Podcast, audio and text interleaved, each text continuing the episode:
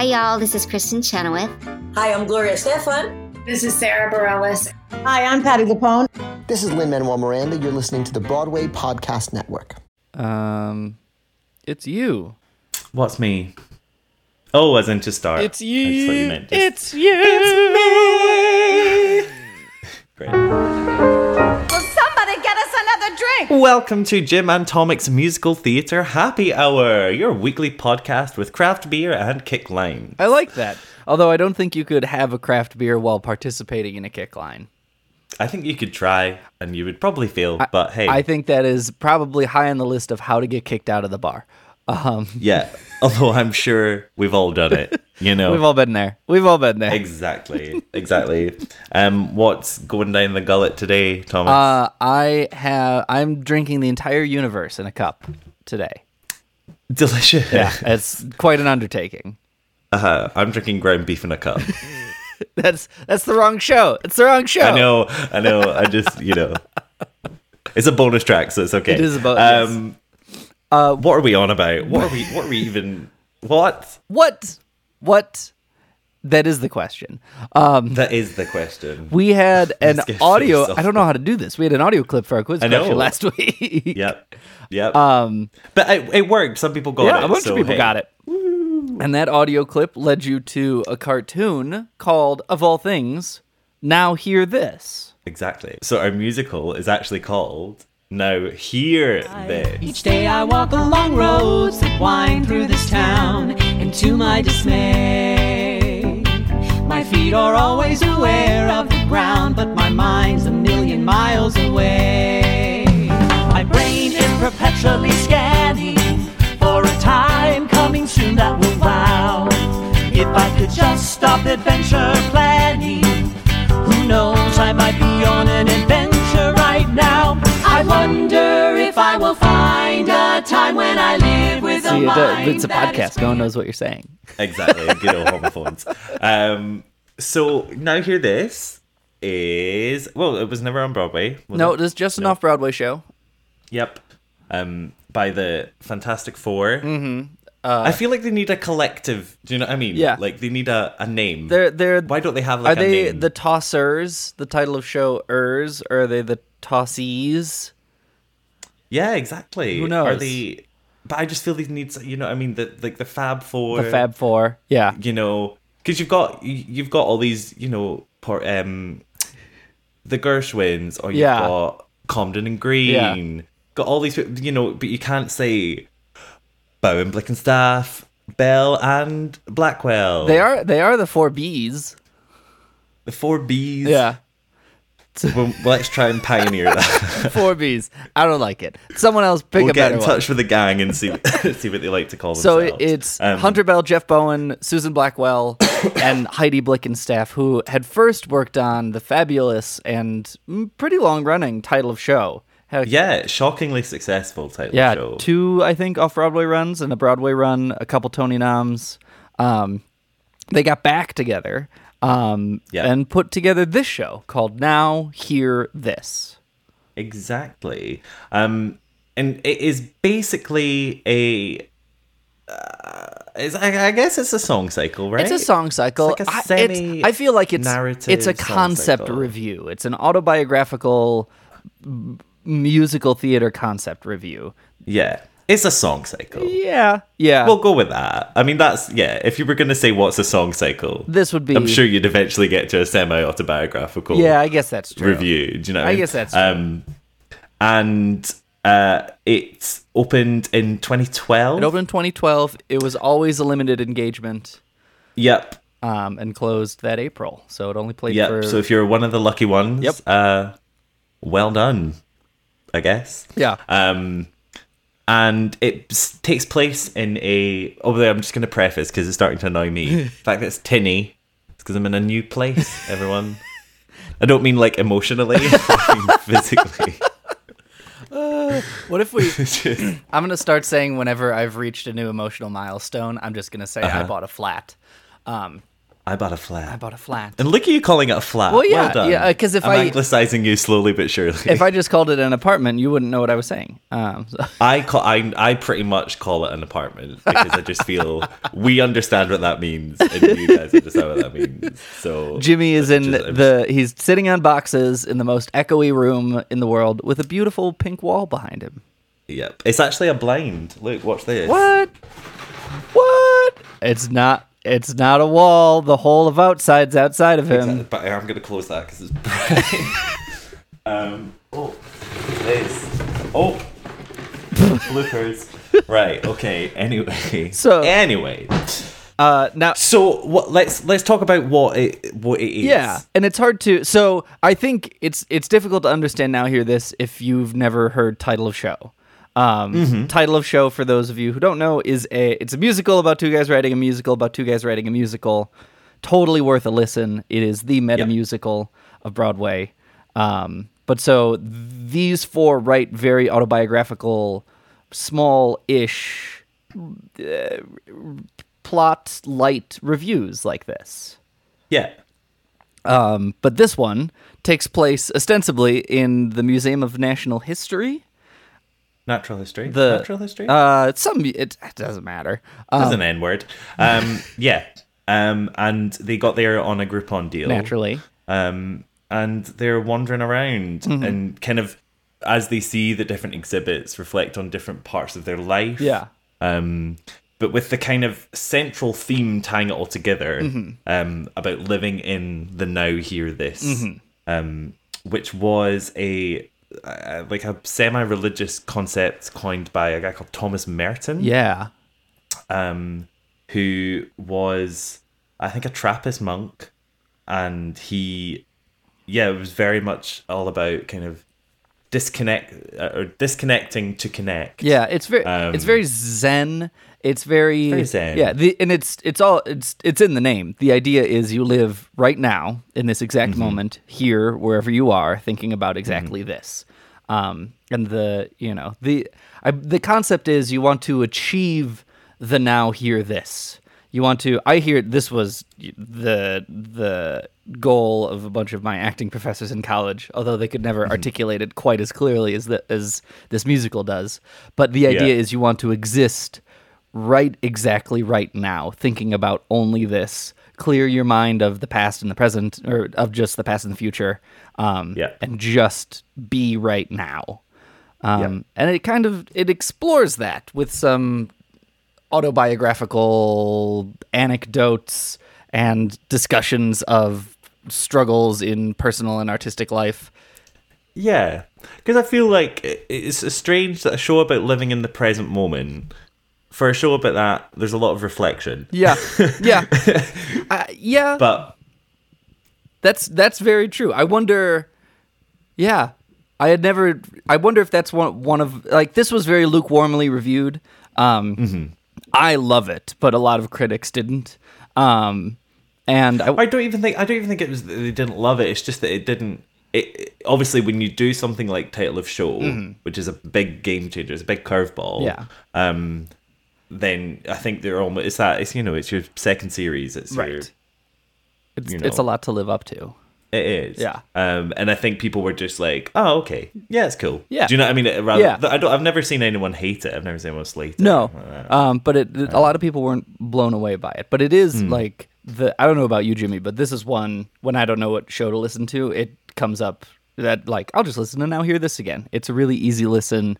Um, totally easy listen. it's fun. And it's, it's- exciting. As song cycle, yeah, as song cycles go, though, I feel is like it's it's not so introspective that you're like, right, I'm gonna just sit down Right. and like you know shut everything up and think about these lyrics. You know, actually just kind of groove out and have fun. Yeah. there's lots of a nice balance of upbeat to Yeah. um low tempo. One, it, to, it feels one of the things I love about the the, the 4B's work is they make some of these big lofty concepts really relatable.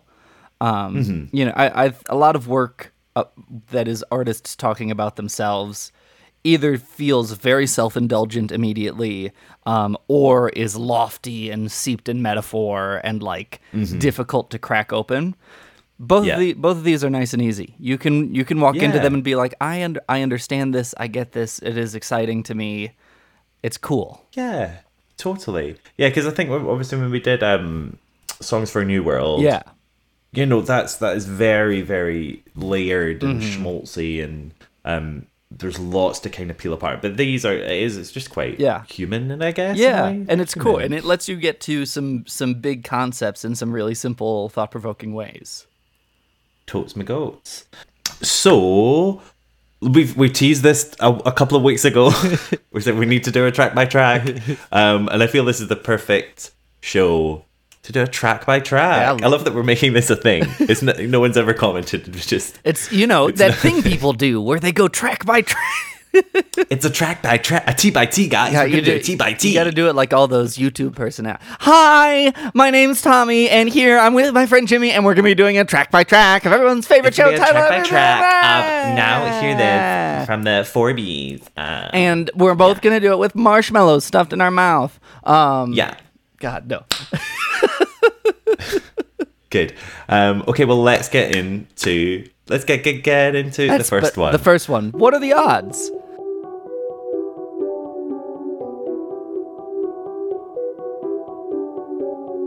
Four point fifty-seven billion years ago, a tiny speck appears out in space. In the black sits a quietly spinning sphere where something whack is about to take place. What are the odds that this planet would be the perfect distance from the sun? What are the odds? Scientists say they're about an octillion to one. Amino acid sits alone in a puddle, feeling lonely and somewhat incomplete. And when he least expects it, he suddenly finds himself metabolizing from the heat. And then to his surprise, he suddenly multiplies.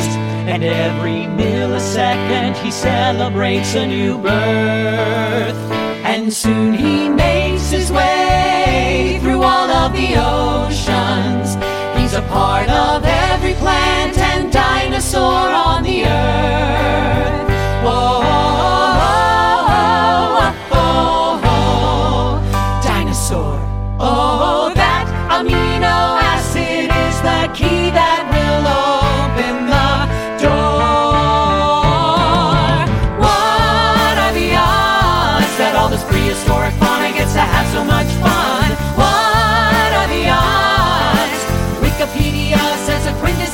What are what are the odds that it would be?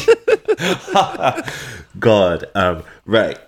So, what are the odds? This Is they're very much they're they're they're going in big. Yes. Yeah. I mean, this feels like the only track that very specifically relates to their being at a history museum. Yes, exactly, exactly. Um, and if, in fact, just to jump right in, like it, until you until someone tells you, oh, by the way, this is set in a natural history museum, um, you wouldn't know. You'd have no idea. you would have no clue. You just think, oh, cool, this is Yeah. weird. It, it, it, it is a convenient setting for discussing history and our past.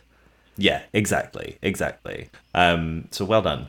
So yeah, now hear this. Uh, not what I'm saying. Um, what are the odds? Takes us from uh, the birth of the universe Mm-hmm. in scientific terms um, to all the way till the present day, Yeah. effectively, with babies being born. Um, and I want to give an instant shout out to the genius of discovering um, the turtles and the monkeys and the beetles and the birds.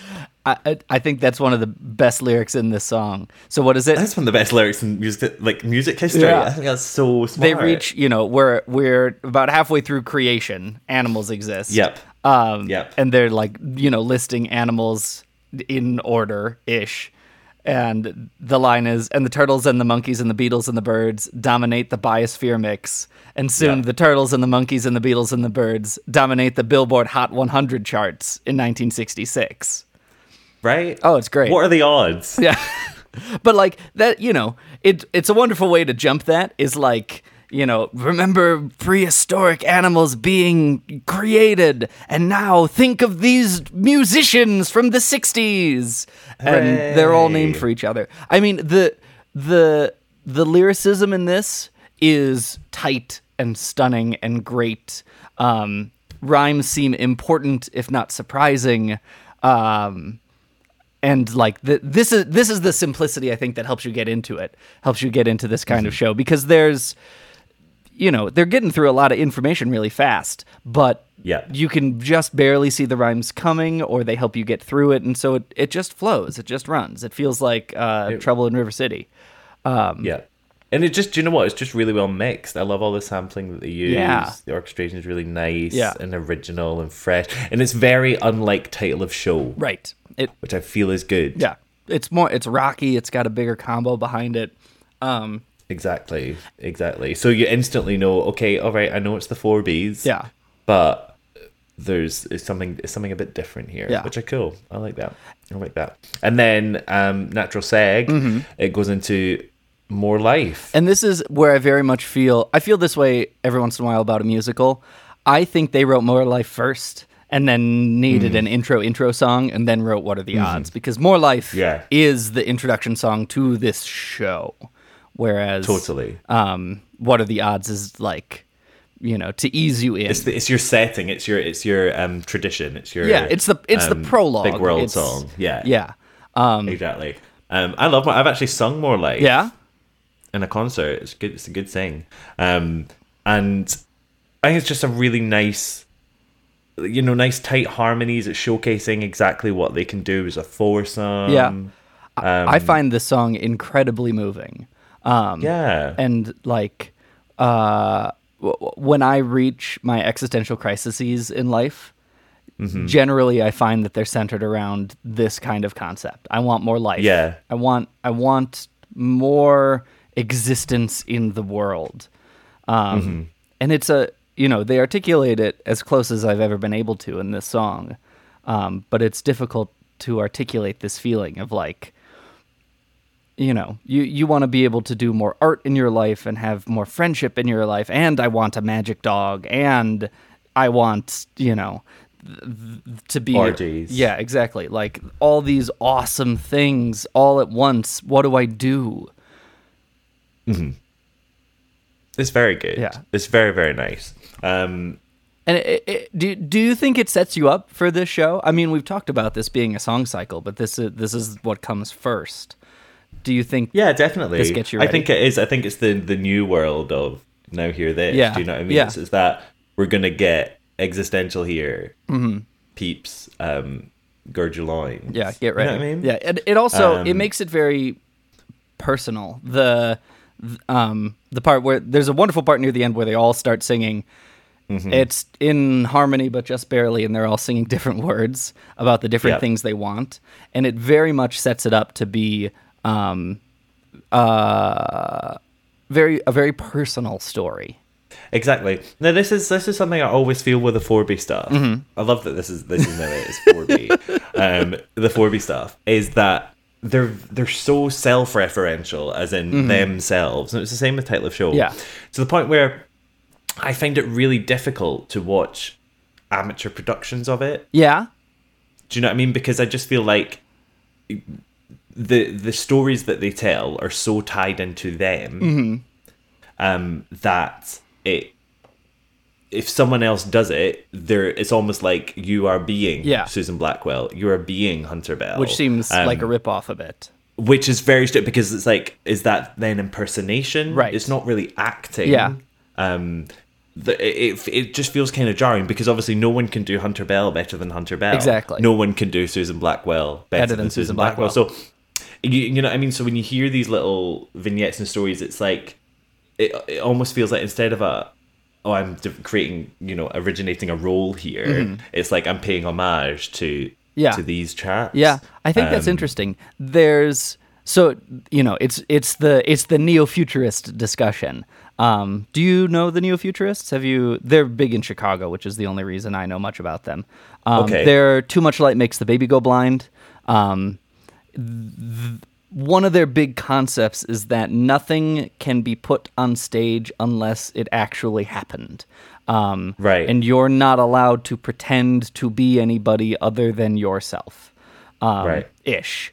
And you know, th- the question is, and like they very vehemently, th- then that is the end, and that is our ruling. Um, And certainly the four Bs aren't as, you know, they license this show, so they can't be Right. strict about that.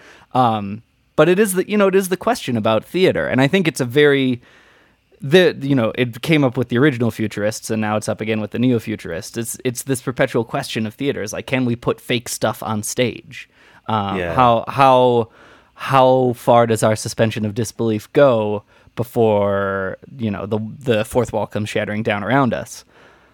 So I don't Exactly. I don't know. I I wonder if it's because I'm tied so closely to these shows, but I love Mm-hmm. amateur productions of these. Um, Yeah. yeah. Do you don't find it weird. You don't fi- find it like, oh, you're not getting Susan. Do you know what I mean? Do you never? I mean, that? I think I would. I've I've never seen an amateur production of Now Hear This, but with amateur productions of Title of Show, um, it's because it is the musical about two guys writing a musical about two guys writing a musical. Uh-huh. It's all part of that shtick. Um, Yeah. It's not in the script, but it could easily be in the script where the very end, where there's a moment where they're like, and then we will license the show to other people for them to do it, and then they can do it. And, you know, knowingly looks up at audiences, canned laughter plays in the background. Like, th- it's all part of that line and the journey of the show.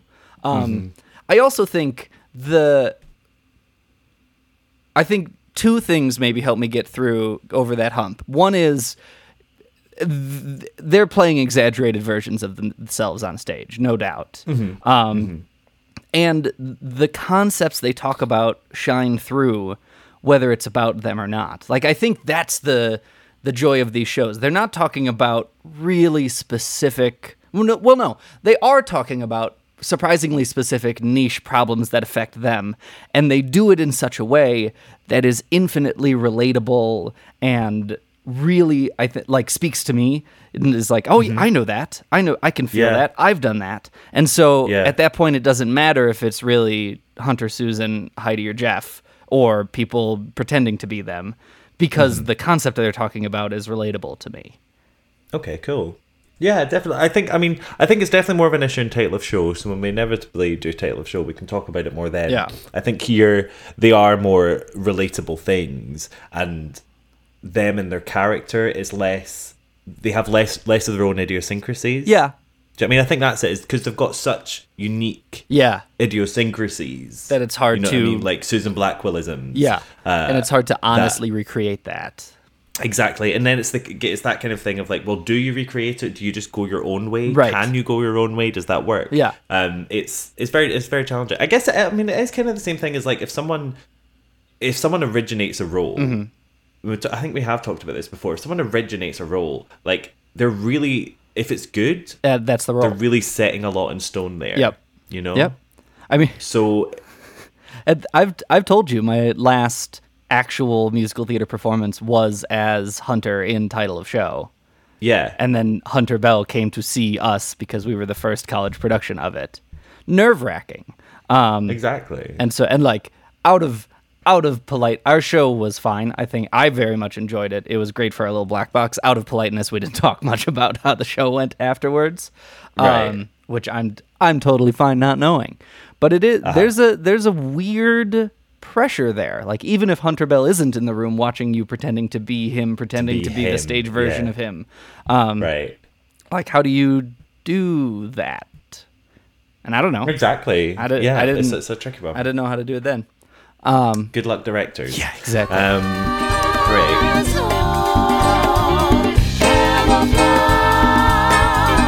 I am knocking them dead. You made Shane Fessler laugh so hard, Gatorade came out his nose. My dad has helped me get my script together, and my mom has helped me get my hair stuck up into a point. My costume is perfect a collared shirt buttoned to the top, and high waisted pant with just a hint of moose knuckle. Amazement he enjoys. You know what moose knuckle is, don't you? Camel toe for boys. Well, speaking I'm a of the very people, gentle- let's find out a little bit more about them. So up next, what? There's four major songs come. Yeah, exactly. The kind of four. So it's when they're in the animal exhibit, Mm-hmm. um, and they're looking at all the different animals. So I think Jeff looks at the chameleon. Mm-hmm. Um, I think Susan is looking at. Uh, not Susan, sorry. Um, Heidi's looking at the like birds of paradise. Mm-hmm. Um, Hunter's looking at a turtle, um, and Susan's looking at some bees. Yeah. Um, and so they all they spiral into these songs that are about some of like their defining characteristics as children and the struggles that put them through. Does that seem yeah, like a good descriptor? Yeah, definitely, definitely. It's kind of like their their big thing. Yeah. their big like childhood thing. Yeah. Um. So first, first off is um Dazzle Camouflage, uh, with Jeffy. Mm-hmm. Um. excuse me. Don't know where this guitar is coming from. um.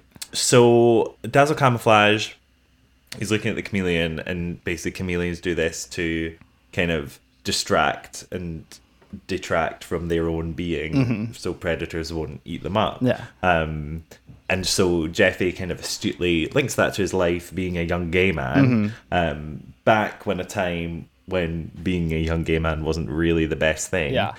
Um, well, and he, ta- and he talks about um, you got to look up pictures of these boats. They used to. There was this. Um, I th- think the U.S. Navy, one of the navies, back when Mm-hmm. the only kind of uh, sighting software you had to fool was radar. One of the best ways Yeah. to do it was to paint your, you know, warship these with giant, awkward-looking patterns, um, and then the radar would bounce off of it in weird ways, and you'd appear to be a fishing boat. Um, and it was called dazzle camouflage. It would be so flamboyant and huge that it would let you hide. Um, exactly. and thus comes Jeff's. Jeff's metaphor for hiding his his gayness. Absolutely. Um, and I think what well once once we talk about art, well let's talk about Archer right now as well, just to bring it up Mm-hmm. because they're related, obviously. Um, Archer, which you said you had difficulty with, yeah, It's been a several year long struggle. like trying to like pour over Archer, be like, what is What it? I, what, like, Why does it exist? I do not understand this song at all, and I understand Yeah. so much more of this musical than this particular moment. Yeah, Um, so basically, what it is, so he's looking at well, it start it starts off thinking at as a turtle, Uh-huh. um, and how a turtle can kind of shrink back into its shell and create its own little world. Yeah.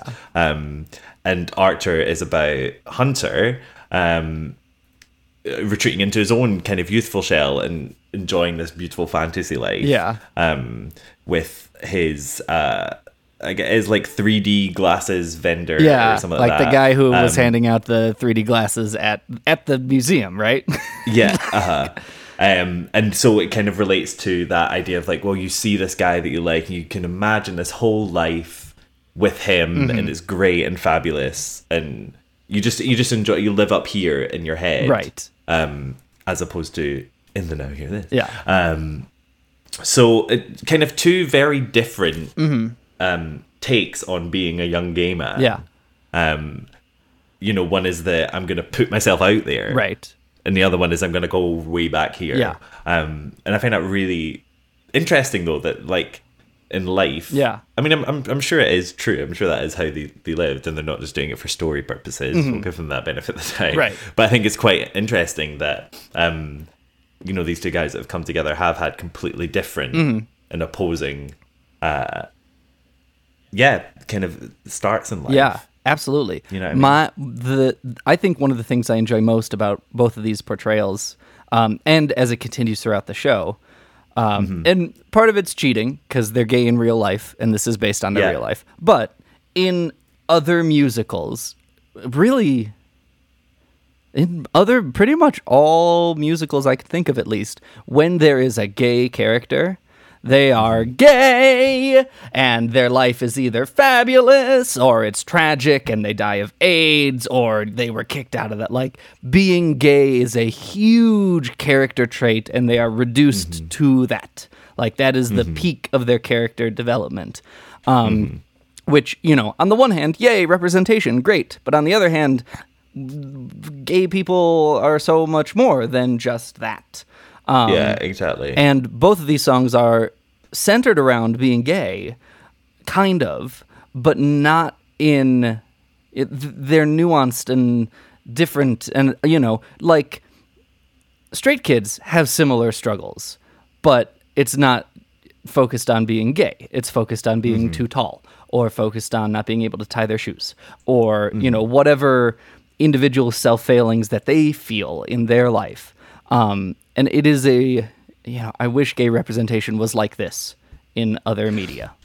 I mean, I think I think it's really getting there. Yeah, I agree. Um, I wouldn't say that now here this is the only example No. in musical theatre of, of normalized gay men. Yeah. Um, or women. Uh, Is it? you know, Can you name another? Well, I would say Fun Home has lots of aspects. I guess it. that's true. I wasn't thinking of fun. Um, yeah. falsettos, the falsetto trilogy. Yeah. I know obviously it ends quite tragically, but for the majority, it's just normal. That's true. it's very normal. Yeah. Um, a new brain. I could, I probably could go. Yeah. If then there's there are you know I mean out there there there are a lot. There are a couple, but yeah. you know. It's, it's definitely an issue, um, especially in wider media and, Mm-hmm. and TV and cinema. Um, there's it's been a, a big big thing, but nowadays it's starting to to really get normal get Mm-hmm. Right. normal. Yeah. you know. Um, but I think this is a real, like you say, it's a really nice example of it, it just being a human struggle. Mm-hmm. Yeah. do you know what I mean? As opposed to a gay thing. Yeah. Give me your attention, please. It's what I want and what I'm looking for. Ladies and G's, your attention, please. Now that it's here, I'm gonna get some more. I take my crayons, the purples, browns, and blues, the perfect colors to draw on an attention getting bruise. I give myself a beautiful big black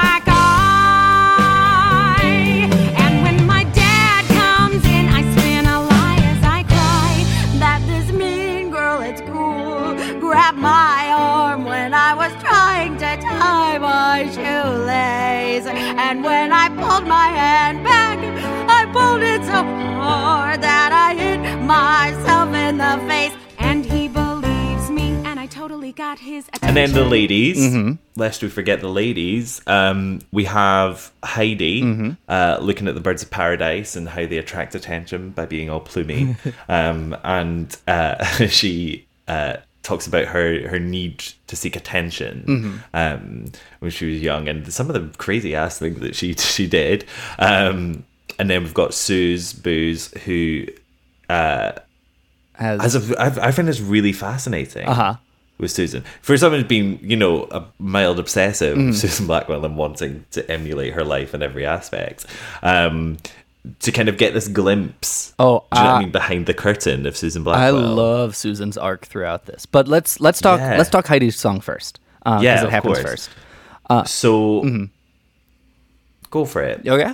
Um, I love the rhymes in this song. Mm-hmm. The and it does something. I get pissy when people rhyme the same words with the same words.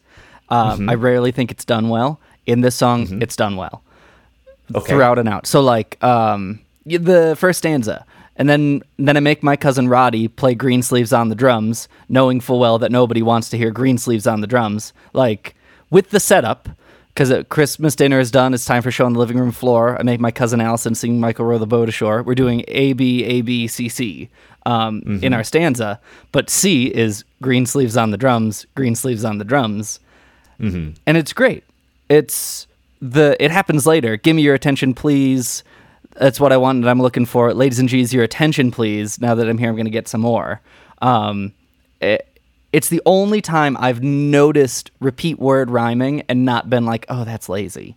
Oh, that's stupid. Right, okay. Why did they do that? It seems the repetition of it all, I don't know, seems appropriate for this song. I don't know why Mm-hmm. it feels right. Well, I think it's just because she's young. You know, it's it's she is coming at her from a a child, getting a child's perspective, and it could be that idea that um is simpler Uh-huh. because she's a bit simpler. Um, and you know, I think I think there's kind of many aspects in, of that Yeah. uh, th- throughout this throughout this number. yeah, I guess that's um, true. but it's it's a really it's yeah it's again it's it's very nice. I feel it's weird with Heidi. Uh-huh. I'm like Heidi, we know you because we got um that one in title of show. I can't. What's the what's the solo she gets? Uh, um, the standing in the back. Yeah. Yeah, yeah, yeah. Um, a way back to Um, then.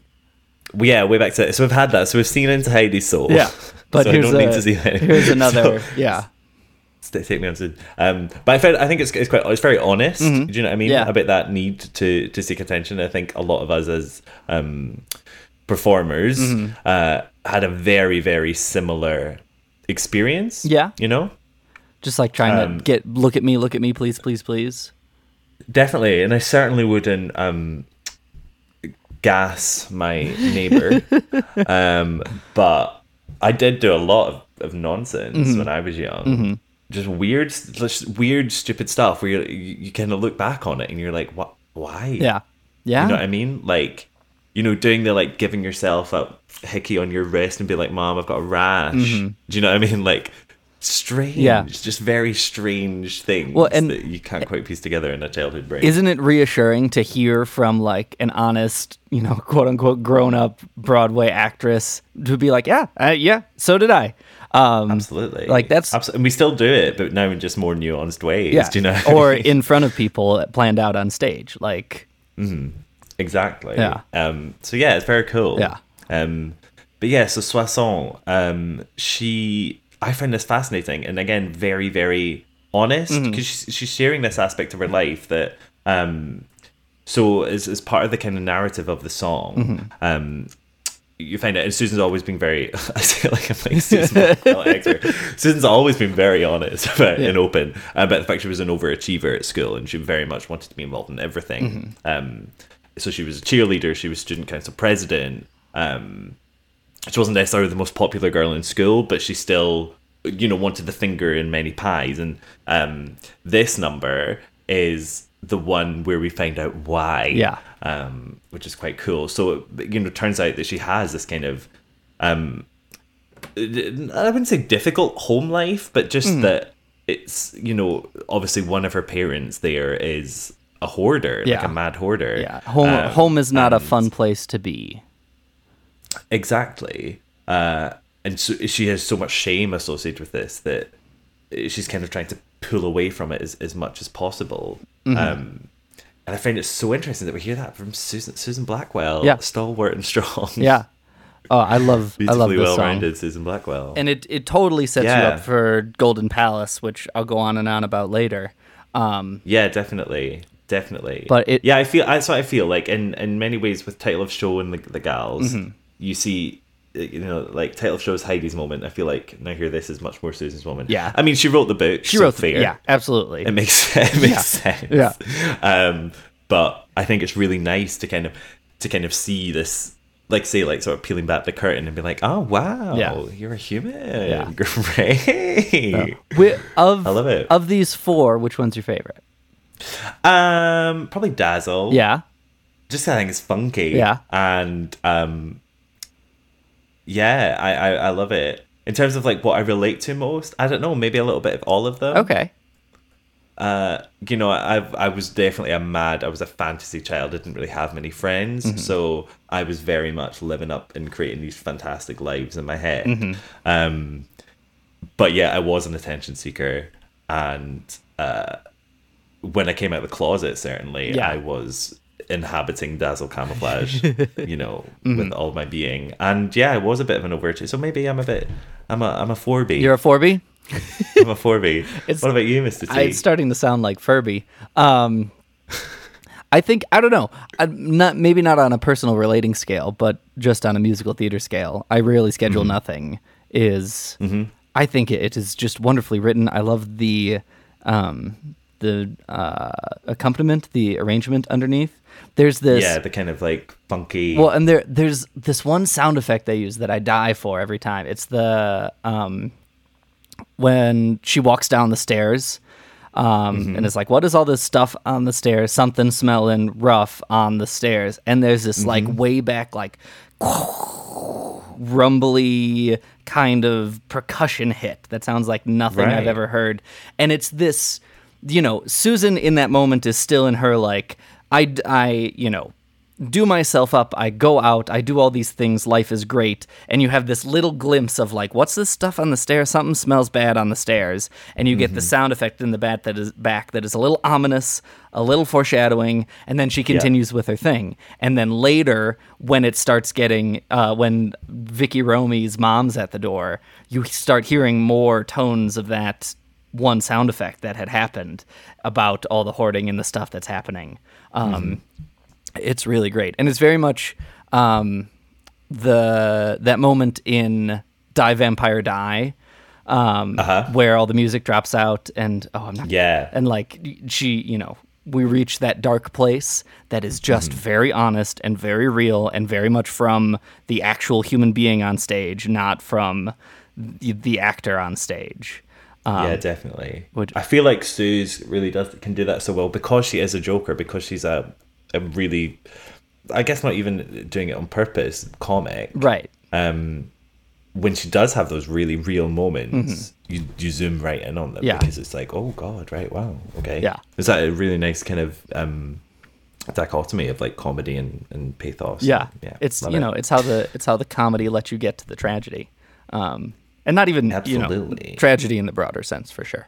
and then they tie them all together in Mm. a nice big bow um and they kind of bring up back back to now hear this and it's you know you can't escape these moments Yeah. you have to live live in the in the now hear awesome this zest. It's the place where my life can begin. It will define me finally. And I'll do anything to get in. In order to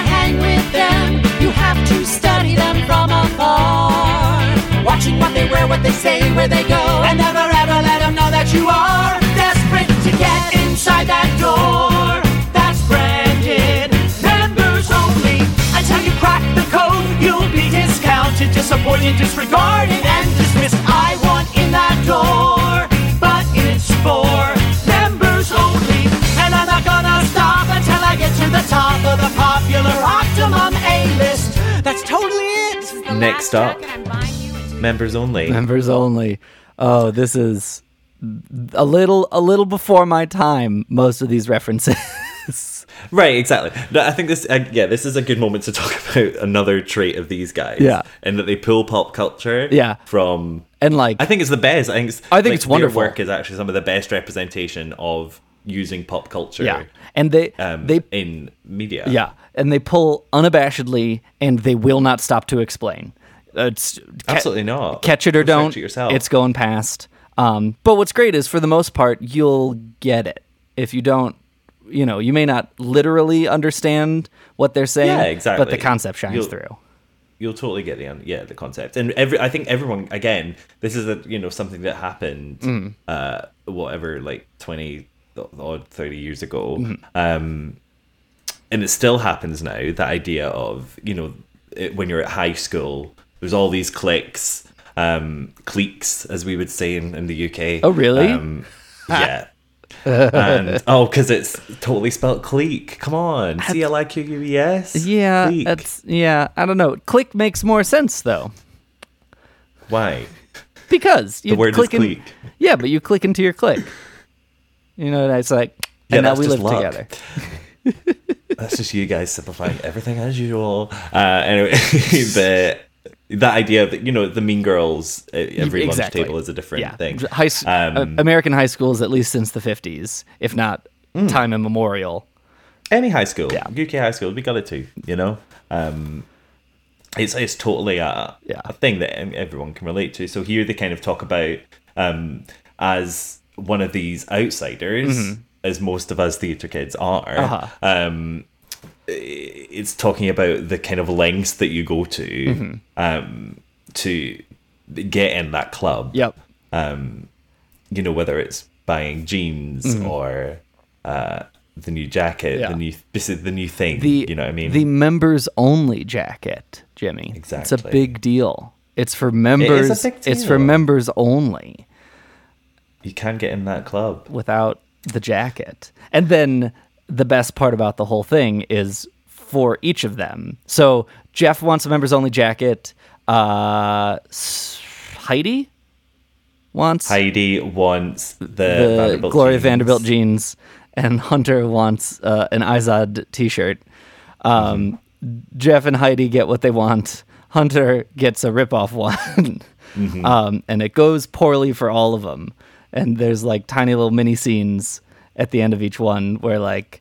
You know, Jeff's like, "Yeah, I'm wearing my jacket," and random friends like, "But it's like 150 degrees out. You're you're Yeah. gonna sweat out from the inside."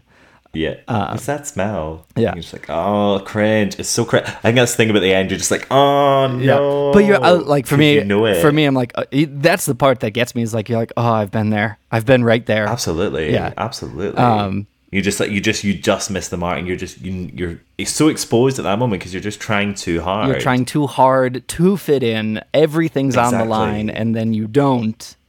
Yeah, and then and that's like the anti cool. Yep. And you know what I mean? Trying too hard. and oh god. Hunter's little pause where he's like, "Have you ever reached that moment where it's like very clear that you're lying, but you're just in too deep?" Mm-hmm. That's uh, I, you know, it, this it's very it's a very real show. Yeah. And I, yeah, I love when as well. It was like, um, hey Jenny or whatever his name is. Betsy. And it's like, hi. I don't know your name. Yeah. And it's like, oh, I've totally been there too. Yep. Yep. And it's where It's awful. and you've walked up to someone and be like, "Hello, I'm here to tell you a thing," and they're like, "Who are you? Why do Exactly. I care?" Stop. Stop trying to be Yeah. weird. Oh, I know. it's I so real. It's so. it's it's yeah. And also the kind of like cringe awkward moment where you know they they buy into the aspects of their parents Mm-hmm. having to spend fork all this money out for stuff that they know will be over and done with in two minutes Yep. um and yet you know and you then get that kind of guilt moment where you're like oh my god I just made my mom pay for that right. like yep. Uh, yeah it's Ugh. it's very real. We're working with high schoolers. I see this stuff all the time. It never goes Right. away. what's like the current craze Oh God, I try not to pay attention. Um, leggings are very much in right now. Um, leggings okay or those like sweatpants that get really tight at the ankles. Um, right yeah that, yeah Kind of like harem pants, but Uh-huh. you know, in sweatpants style. Those ones, those all are weird. Um, Uh, but- for us it's like the the was it Canada Goose jackets is that a thing? Canada Goose jackets, isn't that a brand of I think it vodka? be- No, yeah, well, yeah. Um, hang on. I think it's Canada Goose jacket. No, I was right. Yeah, Canada Goose. It's like a parka, um, and that's what all the that's what the rich kids are wearing What these what was- days. What was it? So most of the fashion they talk about in this one is like 80s, mid 80s popular fashion. What was what was the thing you begged your mom to buy you when you were in high school? Um, I never, I didn't really buy into it. I didn't even, I didn't wear, I didn't like wearing jeans till I was about like seventeen. Okay. No, that's maybe it was sixteen. Um, so I, I didn't really buy into that. But what I did have, my moment of like, I'm gonna be cool, Uh-huh. was um, I got a pair of Etnies. Um. Back in the, the kind of like skater days, Okay. In our co- in my school, the cool kids were were skaters. Uh-huh. Strange. Um, so my um my grand's friend Uh-huh. was from California. Uh, and she brought over some etnies because all the kids were wearing them out there. Um, and I was like, I literally held. I was like, this is gold. like this is, uh, this is. I'm touching gold. This is an import from America. Mm-hmm. Like no one can get these. And I wore them into non-uniform day. you won't have that because you don't wear uniforms. Right. But uh, you know, it's, it's a big day, Yeah. and you you plan The weeks you before what you're gonna wear. Exactly. So I came in with these etnies, and I remember just being like, "Hey, like, where check these out?" And they're like, "Cool." Yeah. And I was like, "Yeah, but you know, etnies Right. from Right, America." but I am cool just- now. Yeah. Right, and they just wanted to be away from me. So that was a happy moment. what was your, What was yours? What was your Um, members only? I I was really into like like canvas belts and sagging my pants. Um Excellent. which like the canvas belts that just like hang. yeah, that like With a little metal. with a little metal thing right at the tip. Yeah. Yeah. Mm-hmm. Yep. Joyous. I I what was like? What was that? Though? right, exactly. weird It's one. always, you look back Like, and you're like, why? Here's something that doesn't really fit. Why did Great. why did that happen? I know. Yeah. And like, did you ever do it right when you had yours and you made it like fold perfectly? Did you ever do Oh, that? every morning, Yeah. of course. Yeah, can't go can't go out with it. right, it? Yeah, no, no good. And then you saw p- people like getting it wrong and like tucking it into yeah, the belt You're like, loops. "Mm, You're like, not "Oh, not not as cool as me. That's for sure. Would it be seen dead? Yeah. Um. Yeah.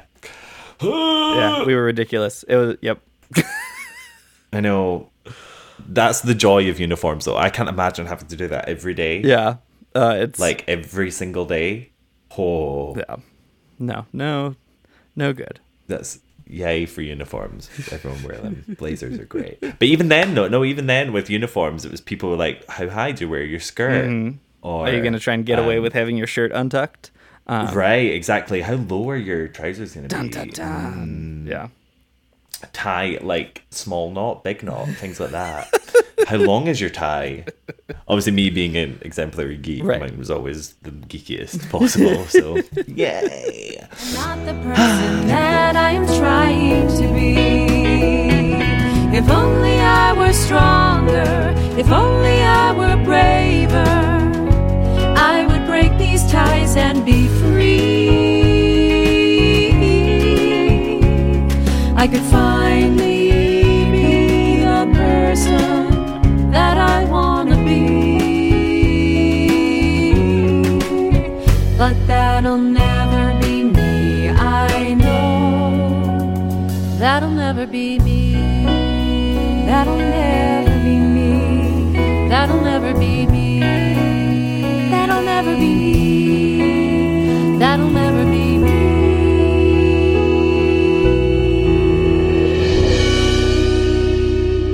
So speaking of speaking of us, Right. um, and what will never be, uh, let's move on to that'll never be me.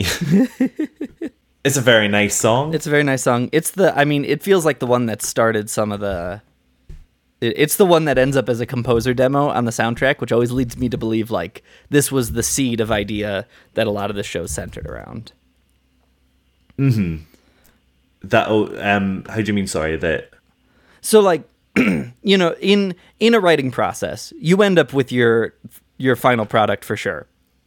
Uh-huh. Which has a line which is introduced which has an arc to it but you don't write it in that direction you know people we we especially musicals are written haphazardly. Um, especially song cycle nonlinear musicals. You start with an idea that inspires more ideas and then you you know circle around in a tornado until you finally have a circle. Um, right, of course. because this whenever I, I hear composer demo, demos on um, cast recordings and it feels like this is the thing I want to show off that to me feels like this this was the thing we knew was right early on this was an early choice we made that this was a song that we wanted a musical around um, Okay. and like not that it has not that it encapsulates every theme of the show not that it you know is even appropriate in the show they've written but that like this was a starting point um, and that's Yeah. how I feel about That'll Never Be Me. Um, Mm-hmm. That'll Never Be Me inspires a lot of the ideas throughout the thing. I want more life. Is, it's- living in exactly, the this. it's- Yeah.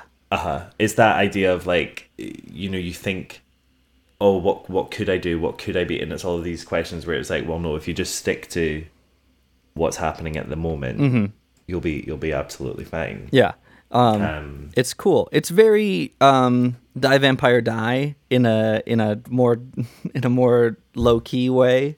Um, I think it's lovely, just like a little country song almost. Yeah. Do you know what I mean? Yeah. Um, and I must say the vocals on the cast recording for this are gorgeous. Oh, it's beautiful. It's proper like can showcase like what I think Heidi Blickenstaff does really really well. And I've just listened to Freaky Friday as well, Mm-hmm. and she she's doing the same thing there. Um, but she just she has so many little colors to her voice. Mm-hmm. Um, and I'd love to see her live to see if she does similar things when she's live, or whether she just takes advantage of the fact that she's in a recording studio Yeah. and she can play about a bit more. Um, but just like some of her just little like cracks, she does a beautiful um, uh, like yodel moment. Um, and at one point, it just really you just get this really lovely sunny country vibe to it. Um, it's beautiful, Yeah. and I think she's something she does all the way through the whole cast recording. Is just these little color moments. It's not just like I can belt. You go, which she can do. Uh-huh. Obviously, we know that. Um, but she's just she's like, look at what else can be. It's like vocal I'll be gymnastics. sitting by a river or swinging on a tire. At the end of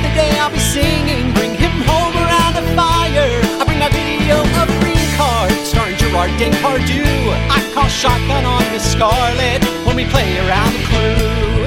What in hell am I waiting for when there's opportunity holding open the door? I've only got 10 seconds before the start of class. Where are the guts that I need to step on the gas? If I could make my leg go behind me, I'd kick me in the ass. So next up we have uh, "Kick Me," which is a, a Jeff a Jeff Bowen moment. Yeah, it's it's really great. He comes into his own. Um, that I mean, it's fun to watch their development throughout this. So Jeff, we've seen his dazzle camouflage. I'm gonna be big to hide myself. Then Yep. I'm gonna get a members only jacket to try and fit in with the cool kids. And then we reach Yep. Kick Me, which is like I'm going all in on the nerdy, man. I've found the things I like. I found the people who like the things that I like, and we're all gonna like them together. Exactly, like I love it. It's, it's really like he's he's owning himself. Yeah. and I think that's nice because it's it, it- stops the cast album from becoming like we're outcasts, we're outcasts, Yeah. la la la la la. Yeah, to the point where yeah. It's like, hey, guess what? You can be a geek and have a good time. Exactly. Um, do you know what I mean? Um, and I think it- it's it's him sort of talking about again, kind of living in the moment and taking it as it comes and just going and enjoying it. Yeah. Do you know what I mean? Yeah. Um, Yeah, yeah, it is. Um, good. it's also what's interesting to me is it has some of the same pressure and tension of like Mm-hmm. buying a members only jacket and wearing it out in public, but Mm-hmm.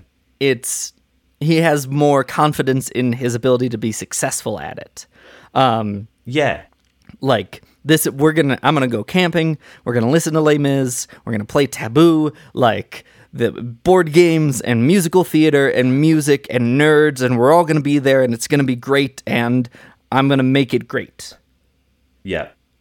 How good does that retreat sound, by uh, it sounds really appealing you know what I mean? I'm like, please take me to that school because oh man i'm that- well like i can't imagine being in college and like a cute music nerd being like come come camping with us we're gonna listen to musicals and play board games i'd be like like literally Yes, please. describe your perfect afternoon Yeah, and I'd be like, right there do you know what I mean listen- in a like lovely country camp setting yeah please. like n- i don't want to go to another you know theater department themed house party that's gonna get busted by the cops. Like i want to go to the woods and listen to Les Mis and play taboo like genuinely dreams. Yeah. dreams right there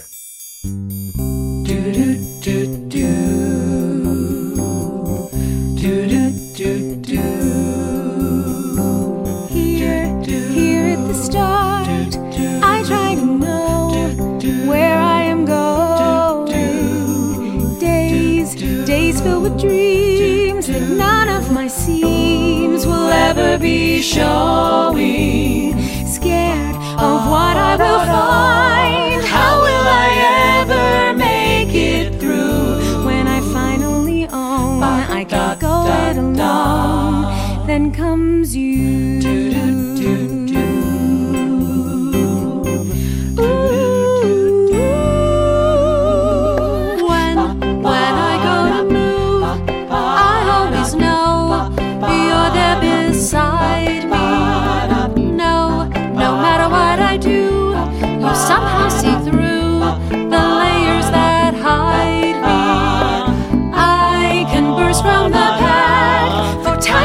Sun that I pursue. When the lights fade alone in the shade, then comes you. I watch the world spin by every day, and it's filled with then comes you. Then comes you. What a it's it's as close to a love song as we get in the show i think. Yeah and uh, yeah I think it's it's it's love and it can be like platonic love it Mm-hmm. can be romantic love it's just that little that little person out there who kind of pulls you back yeah into the real world, I guess, and is like, you know, when things get crazy, crazy, crazy, then comes you, Yeah. and you make it all better Yeah. again. i i like then comes you i skip then comes you on the cast recording That's interesting. Tell me why. I don't know specifically. I think one of the big things is this is where I think some of the lukewarm reviews of this show come. Um, Mm-hmm. Who who is this song about? Yeah, exactly. Who is this? No, no, I, right. Like, mm. who is this song for? How does this song relate to this line that Mm-hmm. we've been weaving? Um, Yeah, I feel it's it's very like it kind of fits into this is why this is why I think of this as a a, a song cycle Yeah. because there are things that nail it, but there are things that just kind of slot Yeah. in as a But- and you know, like- this. Oh yeah, this. and I think like some of the what I mean? failings of this song in particular, all the other songs um, are, you know, wickedly specific in the way that in the way that the four Bs do it. Um, Uh-huh. Like you know, Miss Morton's laying in a hammock. And I pour Clorox bleach on her floor with salt. Like you're Mm-hmm. standing in the checkout line, turning through the pages of a magazine. We're, we're gonna play Taboo and Clue in the woods as we listen to the songs in Les Mis. Mm-hmm. Like ridiculous, ridiculously, sus- ridiculously specific references. Um, you know, I wonder if Aunt Jillian is still alive. Like all this Yeah. stuff, and then we hit "Then Comes You," and it's the lyrics are pop drivel. Like here at the start, I try to know where I'm going. Days filled with dreams that none of my seams will ever be showing. Scared of what I will find. How will I make it through? When I finally own, I can go it alone. Then comes you. yeah, Pretty metaphorical, it's- but not part of it. No, of definitely. not not the style. Mm-hmm. I'd love to. I'd love to know kind of where it comes because obviously I've never seen the show and unfortunately can't get a hold of the the um, libretto. Mm-hmm. So I don't know where it comes and what the context of it is, and I wonder if that Yeah, might would inform it a little bit. shape it. Yeah, exactly. Um, but it's weird because I'd never. I always. I I really love it because it's just a nice little pop song. Yeah. So and because it's in this, because I'm not treating it like a, a traditional cast album. It's like a song cycle where you can pick and choose. Mm-hmm. Yeah. Um, I always tune into this because I'm just like, oh yeah. Again, it's that it's that nice kind of like light '60s. Yeah. Um, happy. You know, you can imagine someone like um, what's it called? Who's the one that sang "Son of a Preacher Man"? Son or like Preacher man. was it Doris Day? Uh, it was Doris Day, wasn't it? usually Doris Day sung everything, so you could probably say that and get away with it. Dusty Springfield. That's it. There we go. Um, so yeah, that kind of like Dusty Springfield light vibe. Yeah. Um, which I love. And again, she just she's just such a great She does a vocalist fabulous that job with it. it's delicious. For sure, for sure. That's why I dig it. Yeah. Robert S. Was a right in the waves. Five hours she was scheduled at sea. But for two of her crew who had both now turned blue, five hours was eternity. Oh, tiny times and a full time day and a hide in the my friend. Oh, tiny times and take me right now and a hide in the make decide. The next one, Mm-hmm. talking about the one that you skip over, this one I skip over, Uh-huh. and it's the Amazing Adventures of the Doc Wilbur S. Pound. Uh-huh. Um, and it comes out of such like it's kind of it's kind of complete left field. It's like- again, I'm sure in the context of the show it may make more sense. I mean, maybe. but I, I feel like not- I feel like I'm not here for it. Hunter's songs in this show between Archer and the Wilbur S. Pound are just kind of nonsensical and like in an in an in a not helpful way. Yeah. And like, because obviously, I can see, I can kind of see what the song's meaning. Yeah. and it's that idea of like, no matter how bad things are, there's always a bright, right. a bright, Yeah. moment. Yeah, yeah, yeah. But it's the fact that I don't know. I'm just, I'm not here for vomit sounds when I'm chilling out and listening to a cast recording. Do you know what I mean? Yeah. Like, I'm not. Well, it don't is. really we were vomit sound um, on on spring break. We were talking about this because we hiked up a bunch of mountains, and I don't know if you know this about me Mm-hmm. about me, Jimmy, but I'm not a hiking kind of guy. Um, Really, I like the experience of the view and like seeing Mm-hmm. the beautiful things and saying I've done it. In the moment, not fun. Um, the trek. but there are uh, different. Oh, and I'm gonna get them wrong. There are different types of fun. Um, Type one fun is fun in the moment, so like you're enjoying while you're doing the thing. Type two fun is hiking for me. It's not particularly fun in the moment. It's not unfun in the moment, but it is exciting. It is fun that you did it. Right. Um, it's kind of like diabetes. That's what we get. Do you know that more than 600 Americans are affected by type 2 fun every day? Um, Exactly. and then what is it? Type type 3 fun is not fun while you're doing it, but Right. it's fun that you had the story that it happened.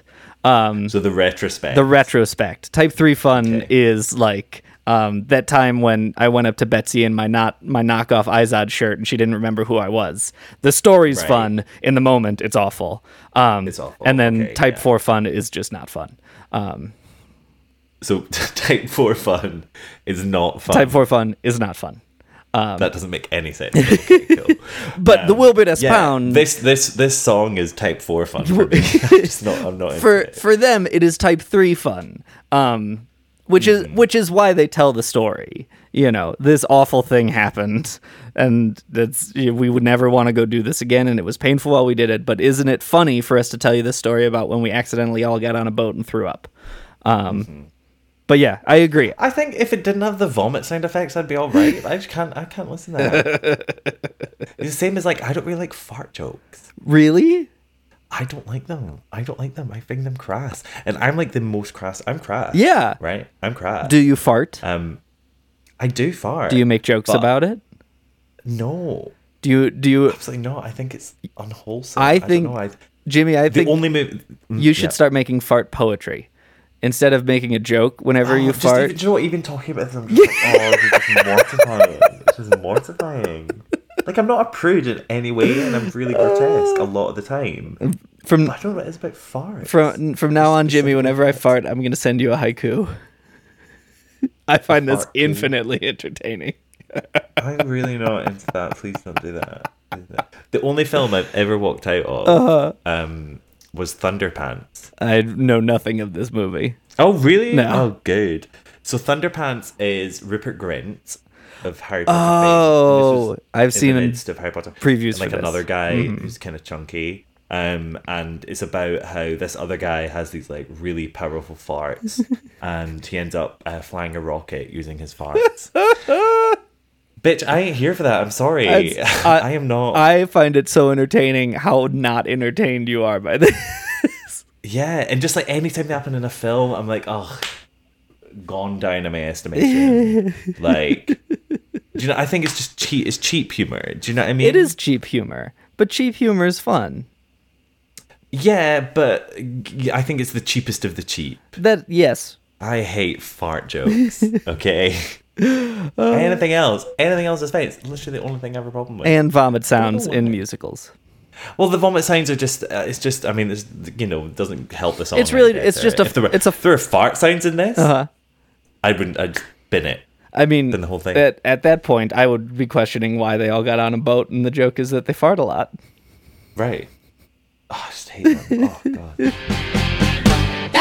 Makes me hot. I am obsessed with Scott Stoney. Scott is directing our All City High School musical. He's about twice my age and he's a total dreamsicle. So we're sitting around rehearsal one day and Scott says, I need a haircut. and I'm all, I cut hair. I'll cut your hair for you. And Scott's all, Great. and I'm all, great. Before I know it, I am standing in Scott Stoney's kitchen and my hands are in that thick, delicious Scott Stoney hair and I'm cutting and cutting and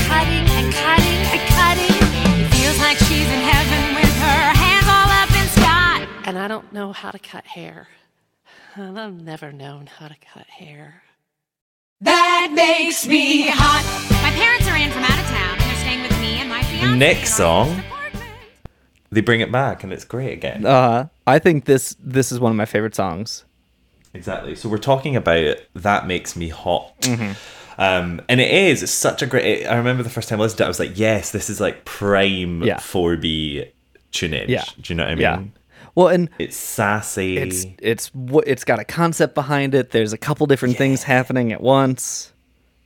it's pop culture full. Yeah, and it's Um, it's fun. it's great. It starts with exploring the dark side of the now hear this, like Mm-hmm. the moments where you exist right now, where maybe you don't want to. Exactly. Um, and that is what the idea of making me hot. It's not like oh, it makes me like hot under the collar. It's not like oh, I'm feeling really turned on. yeah, my, my spicy um, Tex-Mex chili. Exactly. um, it's when you're really, really sucking hard. Mm-hmm. Um, And I, I get it. I get Oh, that yeah. that turn of phrase. Yeah. That makes me hot. It's like it's Do you know what I mean? kids nowadays would say these are like cringeworthy moments. I Yeah. like you don't like fart jokes. I don't particularly enjoy the contemporary use of the word cringe. I would much prefer if we much prefer if we called these moments moments that make us hot. Um, Uh-huh, exactly. Um, in Glasgow, uh, we would call them a beamer. a beamer. Oh, he's taking up your beamer on that, eh? and there you go. I think that's probably the first time you've ever heard me speak. No, that was terrifying. You know, My I, native tongue. I I think you're making that up. You know how like on the internet, um, uh, Australia pretends to have like tree bears that'll fall down on you and like murder you in sight. Um, Yeah. I think in Scotland they pretend that people talk that way for tourists, but actually it doesn't happen. Maybe we do, maybe we don't. I'm not here to, to shed light on that fact. Or we call it a riddy. A riddy. Oh, he's taking up your riddy, man. That's Why do people find the Scottish accent attractive? Like, why? No, I don't. I don't know. That's. I mean, to me, it sounded like you were just vomiting. Um, Was I making a fart noise? I hate that. Anyway, that makes me um, hot is great because it's great. because it's humanizing whenever we admit our faults it is humanizing in this one the mu- many of the faults they admit are like thing it's no one made a mistake you didn't get yourself into trouble just the happenstance of life happened to not go your way in a particularly painful series of events um like what does heidi talk about like her parents are come coming to visit her and her So fiance yeah, her parents and um, who they don't really like that much, and she set up everything lovely. It's all nice. Mhm. The flowers are there. That brings out breakfast. Um, and then she finds that her husband's testicles are hanging out of his of his boxers. Yeah. Or like when is it Jeff accidentally trips o- over Kathy Chenard and she goes down hard and her Yeah, prosthetic it's not leg- the her falling over that makes him hot. It's the fact that her prosthetic leg Yeah. slides across the floor. Just stunning. These Like, are pure you know comedy. Those are these are type 3 fun. Um that's it's like it was not fun in the moment, but man 10 years later, like you remember when I accidentally knocked over Kathy and her leg shot out of her pants? Hilarious, really fun to talk about. Um Absolutely. and is uh what's the word cathartic it lets you It is cathartic, like exactly. that's whenever um i've seen this advice online it's advice i give to kids uh, especially when they feel bad about like a performance on stage um Mm-hmm. you feel bad you feel you know cringy or hot or whatever about a thing talk about it more bring it up more have conversations with people and it'll make you feel better about it. Because you're having exactly. you're having that reaction because you know that this didn't go the way you want or that like this wasn't the best thing. And so it's good that you're having that reaction because like you can identify it and you could point to it and you're like ah yes not good. Better next time. Um Yeah. and then if you talk about it more you like it it dulls it a little bit. You don't have that Exactly. like 2 a.m moment where you're lying in your bed and you're like oh god that was such a stupid yeah, thing it- i it did just- in fifth grade. Like Yeah, exactly. I still there's there are moments Oh, yeah. I still do that all the you know time I mean, in like the middle of a conversation and be like oh god that's the worst. Yeah, exactly. Just yeah yeah, and you're like man and i totally i totally said that kid's name wrong back in high school. And like no who cares? Um but if you talk what um Mm-hmm. what makes you hot? Give me a moment. oh god um Well, you think? Do you want to hear mine? yes absolutely Okay, you don't need to react. Um, so mine was in primary four. I think that's like equivalent of like third grade. hmm okay You're like eight. yeah i'm a teacher i don't know that sounds right Okay, cool. Um, so eight years old, and um, obviously massive teacher's pet. So just had conversations with teachers. Mhm. Do you know what I mean? Instead of other kids. Um, so on my way out for lunch one time, I was speaking to my teacher, and she told me this thing, and I wasn't really listening, just because I was getting getting off of the fact that I was, you know, speaking to a teacher, because to me that was a cool thing. Mhm. Um, so just like mm, barely taking anything in. Um, and anyway, it was like the next day, and she sort of said to the class like, "Oh, I won't be in tomorrow." Um, very exciting actually. Um, Jimmy knows what it is, don't you, Jimmy? Um, and I was like, "Yes, I do." Like really loving life at this point. Like I've never been higher Uh-huh. because the teacher just pointed out that we had a special bond Uh-huh. um, to the whole class, and I was like, and so I stand up and I say, "Yes, Miss Turner is pregnant," oh no. and turns out, no, she's not. Um, it was her sister that was pregnant, Oh no. and that made me hot. Uh, yep. Woo. it was off, and I just sat back down in shame. Everyone was laughing at me, and I was just like, "This is the worst." That's does does it still haunt you at, at two a.m. in It your still bed? literally still haunts me. Yeah. Yeah, Oh. the worst. I think she was okay with it, Uh huh. but it was that kind of like, what? Like what? What did you? Because it showed that I wasn't listening to her. Uh huh. It showed that I may have called her like fat. Uh-huh. Ugh, the worst, absolute worst. So what made you, what makes you hot? Uh, you're not gonna like it. Um, oh my god, did you fart? no. Um, I was in preschool. Um, we had served lunches, and Uh-huh. whatever was new on this lunch, it was like some potato salad mash, whatever. I was not. I was not having it. Was it musical mash? it was not musical mash. Okay. Um, it was like gross, dis- disgusting green white something. Um, and I Mm-hmm. was like, I am not eating that. I do not want to eat that. Um, that's not for me. And the teacher was like, you have to finish your food. Eat your Right. eat your food, Thomas. Um, I was like, fine, and I ate it. Um, and then we went out to recess, and I wasn't feeling too great. And I walked up to the teacher to tell her I wasn't feeling too great, and threw up all over her. Incre- Wait, so did you you did you vomit on the teacher that told you to eat it? yes, I did. That's beautiful. No, I think that's I think that's performance art. That's amazing. Good on you. That is just being like that's just you literally saying fuck you. Yeah. With your with your innards. Yeah, I, I didn't feel so great about it at the moment. I mean, fair, but I'm sure she didn't either because she was like, "Oh, I just inflicted this on this human." Haha, teacher. What was her name? Call her out. I don't remember. I was Okay. I was maybe five.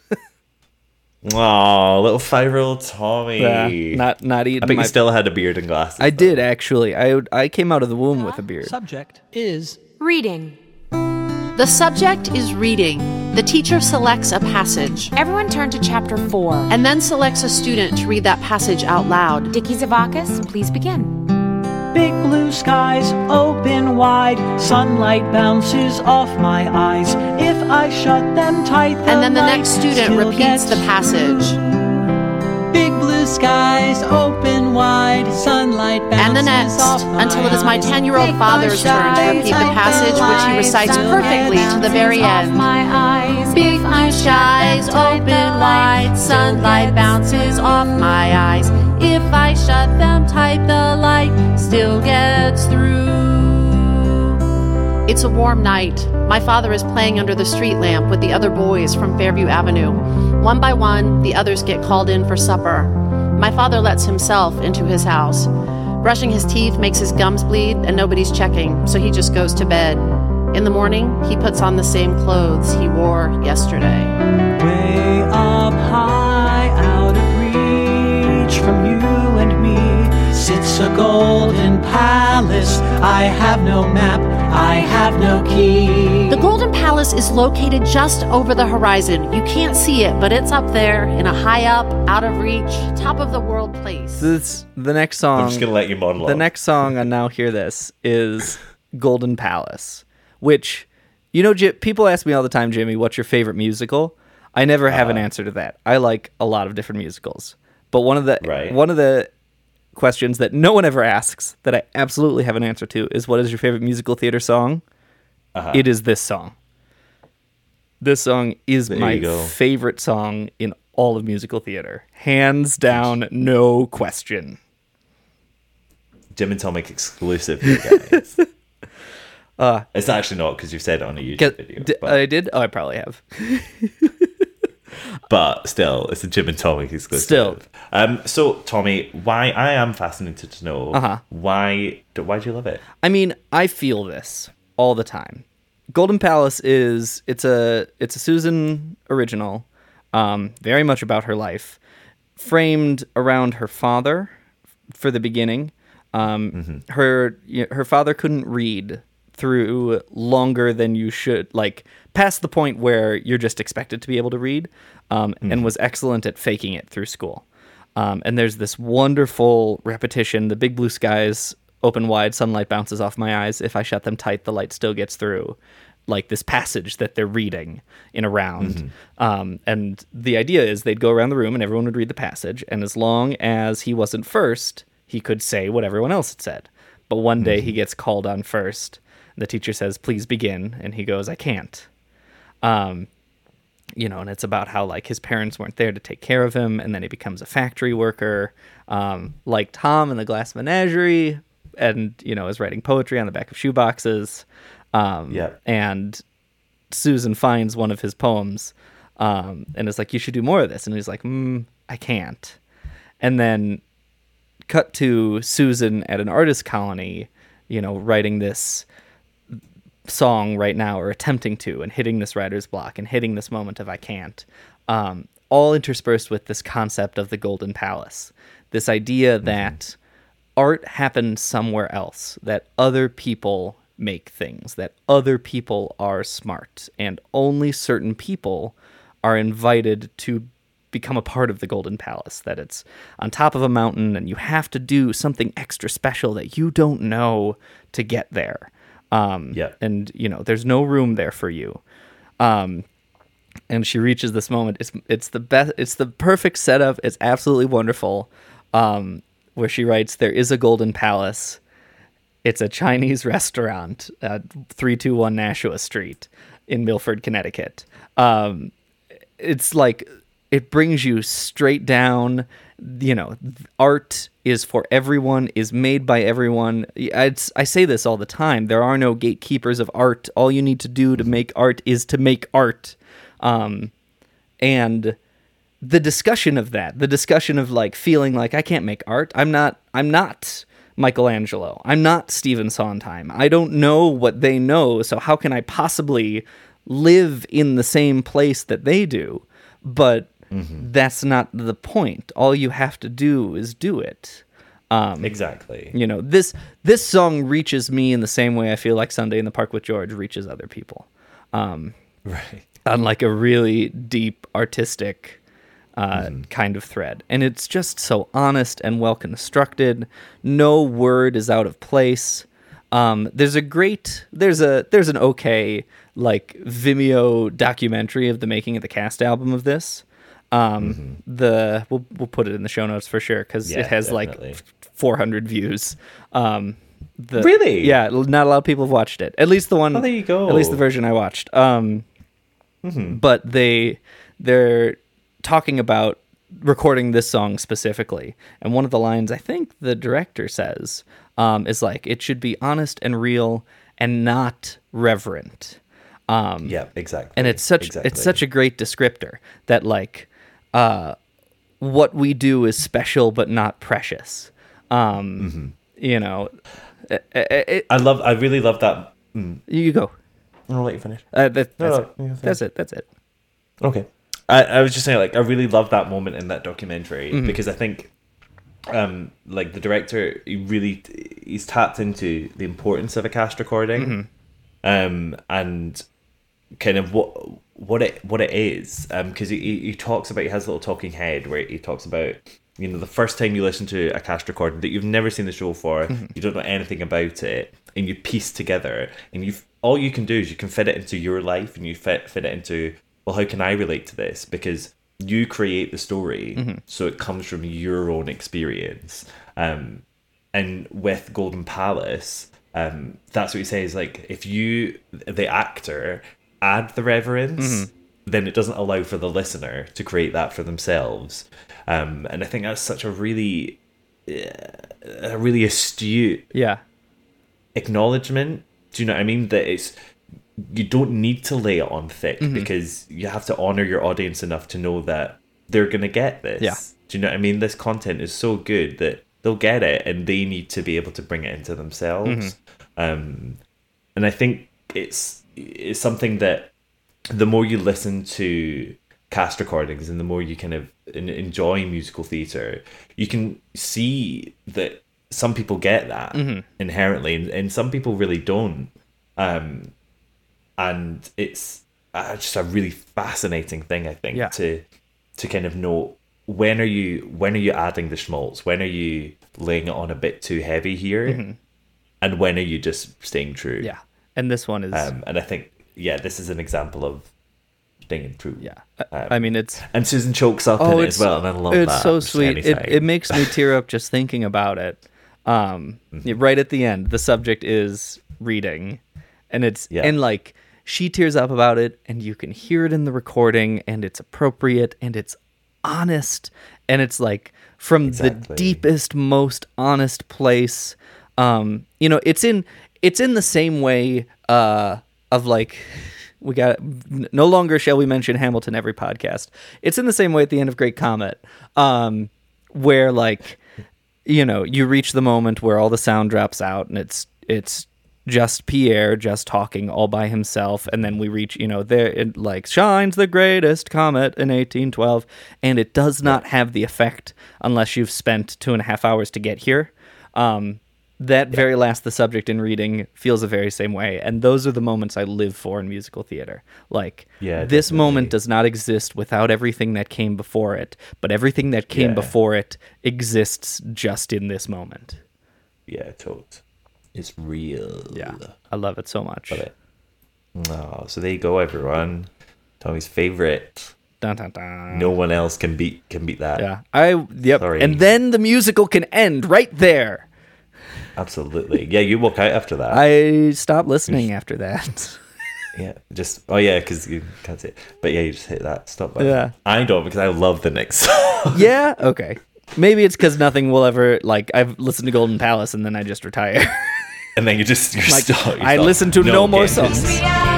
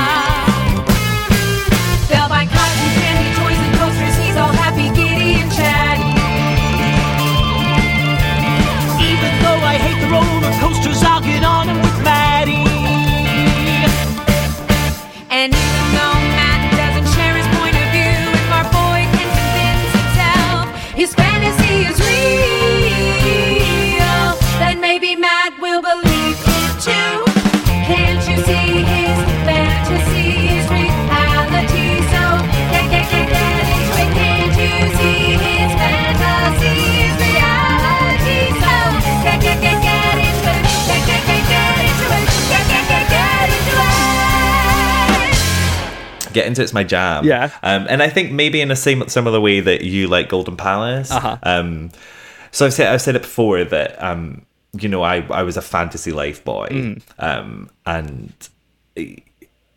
I really, really painted a lot of the, the world that I wanted to see. Mhm.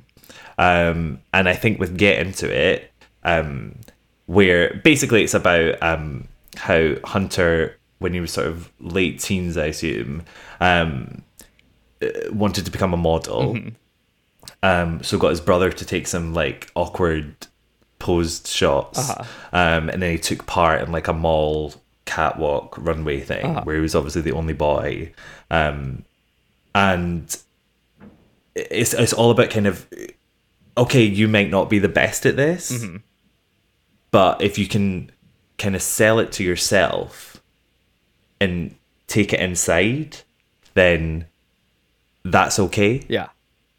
That's what I take from this. Um, and I can, I, I can totally, totally relate to that. Um, because, yeah, certainly for me, there's been many, many moments where I know, I know that people are going to be looking, and it's very much like a, ah, that's kind of awkward. Um, and you really need to. It's it, it takes a lot of work to hide away from that. It's that kind of like Jinkx Monsoon, water off a duck's back kind of vibe.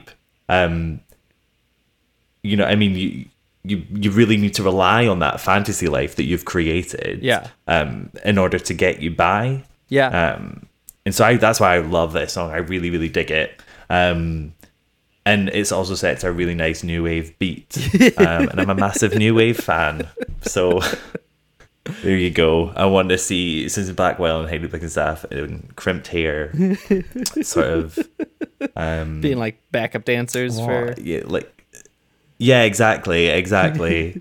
um, I get it, and I love it. Uh, So yeah, It is. I do very much, um, especially the last bit. It's again, it's good build up for a nice, you know, punchline is the wrong word because it's not funny, but outcome. Mm-hmm. How it's like Hunter has all these fantasies of what life's gonna be like, and then compared to the reality of it, and then um, at the very end, it's what is the the guy he's in love with, um, who's straight. I can't remember his name. Yeah.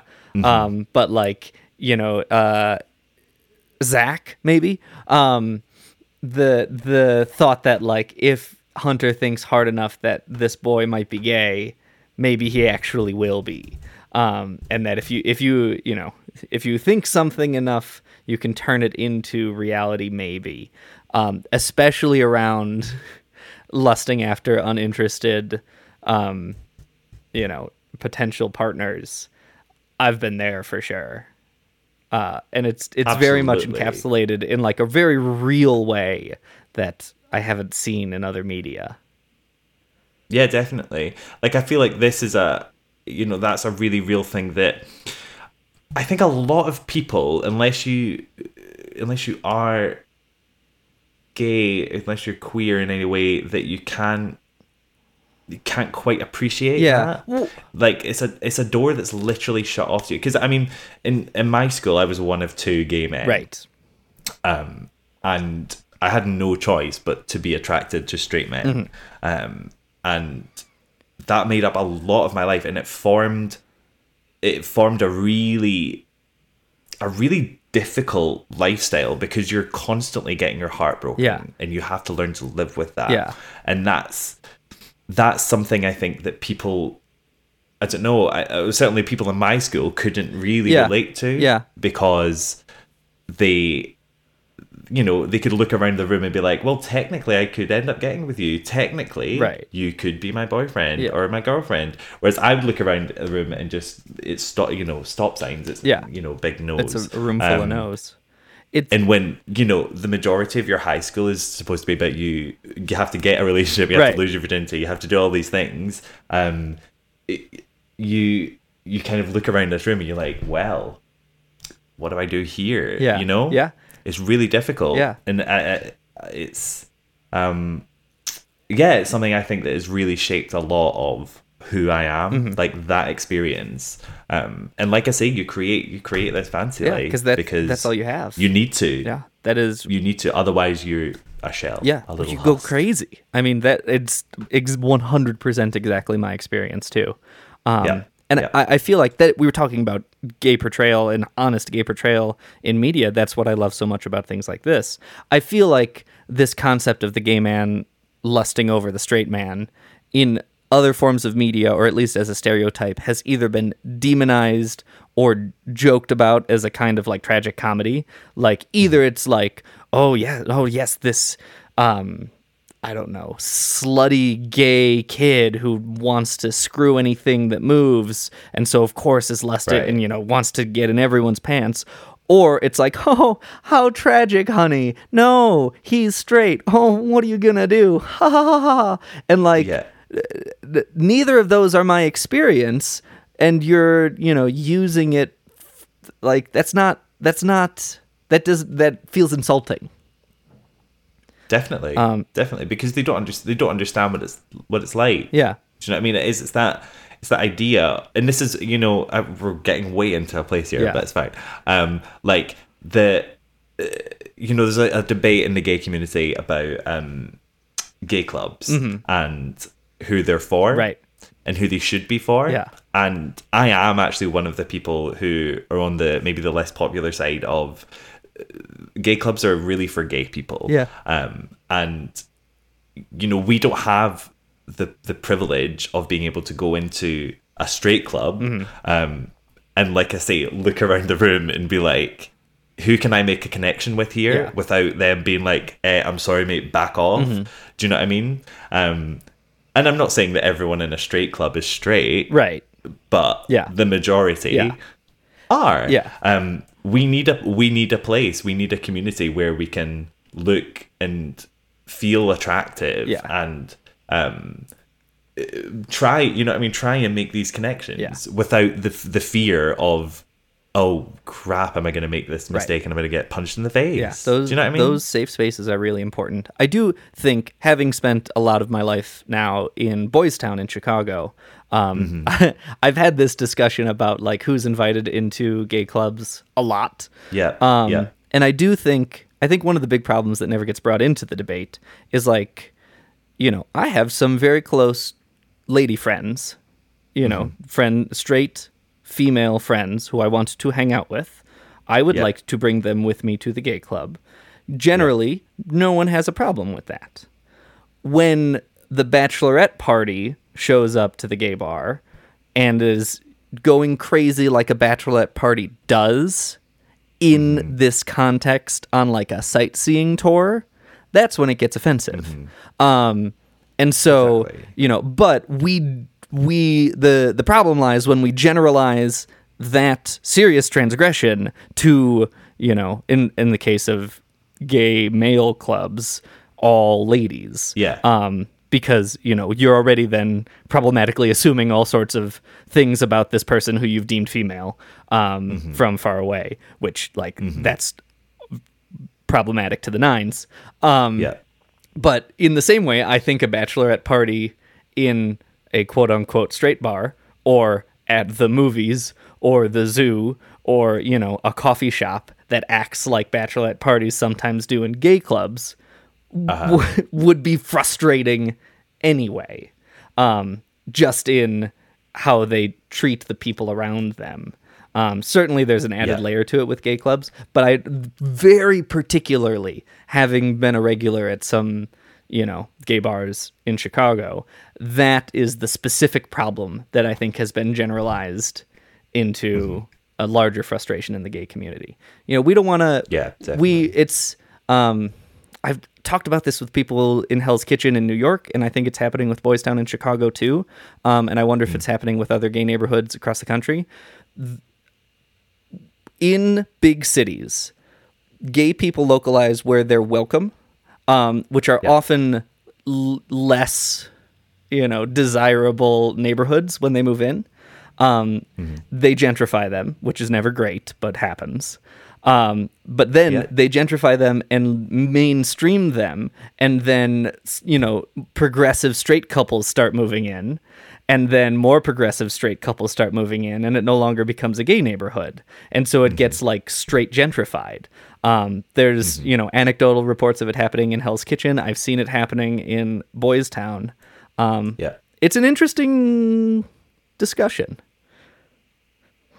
It is, and it is definitely a discussion um, to be had because it's it's that idea of like, you know, and you, you hear the argument a lot from from straight people or homophobic people where they're like, look, you're wanting to normalize yourself, so why are you trying to, you know, increase the segregation? And it's like, yeah, get that, Yeah. totally get that, Yeah. but um. At the same time, we're not there yet. Yeah. do you know what I mean? Well, and it's- we need we can't just expose ourselves because the second we do that, Yeah.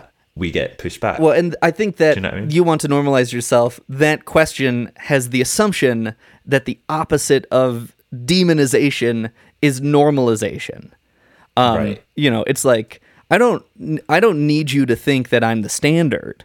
I just need you to think that I'm not the devil. Like, exactly. you know, you Exactly. you don't need to, you don't even, you don't need to accept me. You just need to not murder me. We don't have to get along. Right. You just have to let me live my life. Um, Exactly. so you know, it the, it is not a dichotomy; it is a gradation. But Mm-hmm. get into it. Who knew? Yeah, there you go. Thanks, Hunter Bell. This time will it blind my view or will it light the way to who I am and what I want and what I can find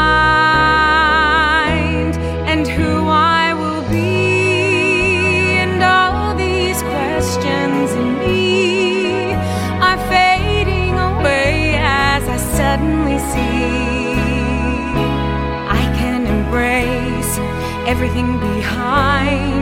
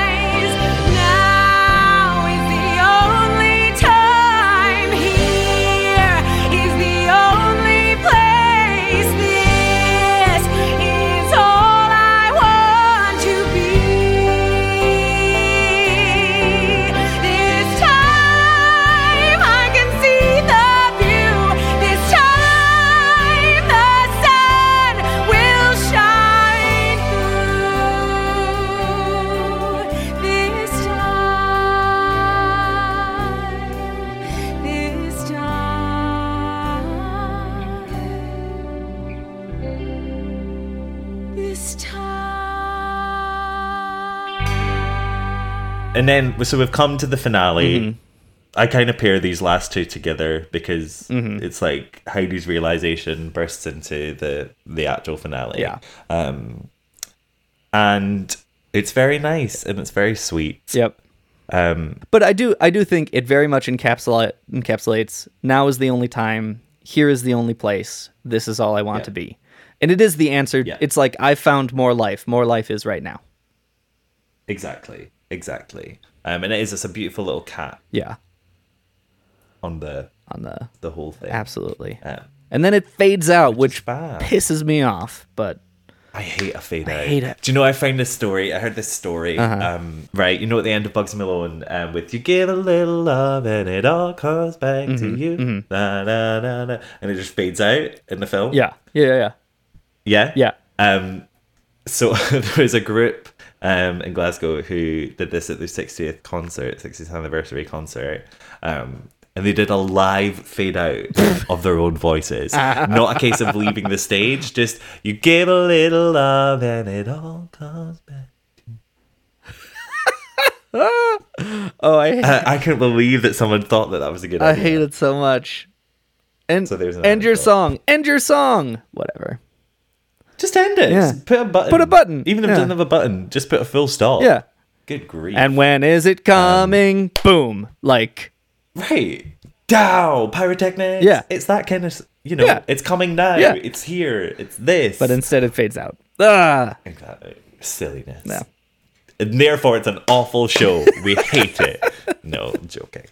Um, it's it's really really nice, and it is. It's um, you know, it makes me it makes me really pine for another another 4B. Yeah. Another 4B original. Yeah. Um, it was five years between title of show and now here it is. So we're really we're due one. Mm-hmm. We're due for one. Okay. Hey. And if you so I know Heidi, you've been working on Freaky Friday, but But- less of it. and you know, you if you need story consultants or just people to come like tell you all how wonderful you are, jimandtomic at gmail.com. Hey, that's us. And also, I just want to hang out with. I know. them. Like, wow. I know, I know. just want to be her. Yeah. I want to be all of them There you go. together. Hey, speaking speaking of Susan Blackwell, Uh-huh. Susan Blackwell's a fantastic interviewer. Yes, she um, is. Her show side by side by Susan Blackwell. Susan Blackwell. Um, guess who? Guess who else are fantastic interviewers? Us, Us. a little.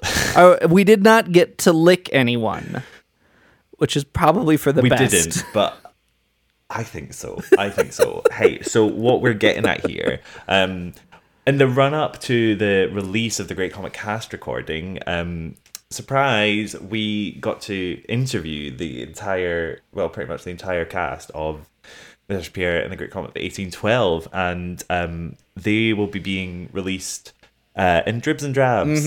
Um, in the in the run up. In the run-up to the release, which I think is like in a month or so. Yeah, So get excited. Yeah. Um the first one's out on Broadway.com. We'll link it in the show notes. Um and we are interviewing Miss Denée Benton. It was just um, just lovely, Natasha. just Um, fantastic, she's just a, a wonderful little woman. so sweet. Um, and uh, yeah, you can hear some of the chat. We kind of get into her as a character and where what, she kind of draws. And generally, just watch us. inspirations from. And you watch us nod and smile and be gobsmacked that we're there. Uh, Genuinely, yeah, that was day one, and we were still questioning life. it was one of the most fantastic experiences I've ever Yeah, had. that is that is pure pure type one fun. Yeah, right absolutely. there. every, the the whole every every night, Jimmy and I would walk back to the hotel, like talking about like, is this real? Are we gonna like wake up in a second? What's going on here? How are we here? I feel like I feel like we could write an existentialist musical about those walks back. yeah.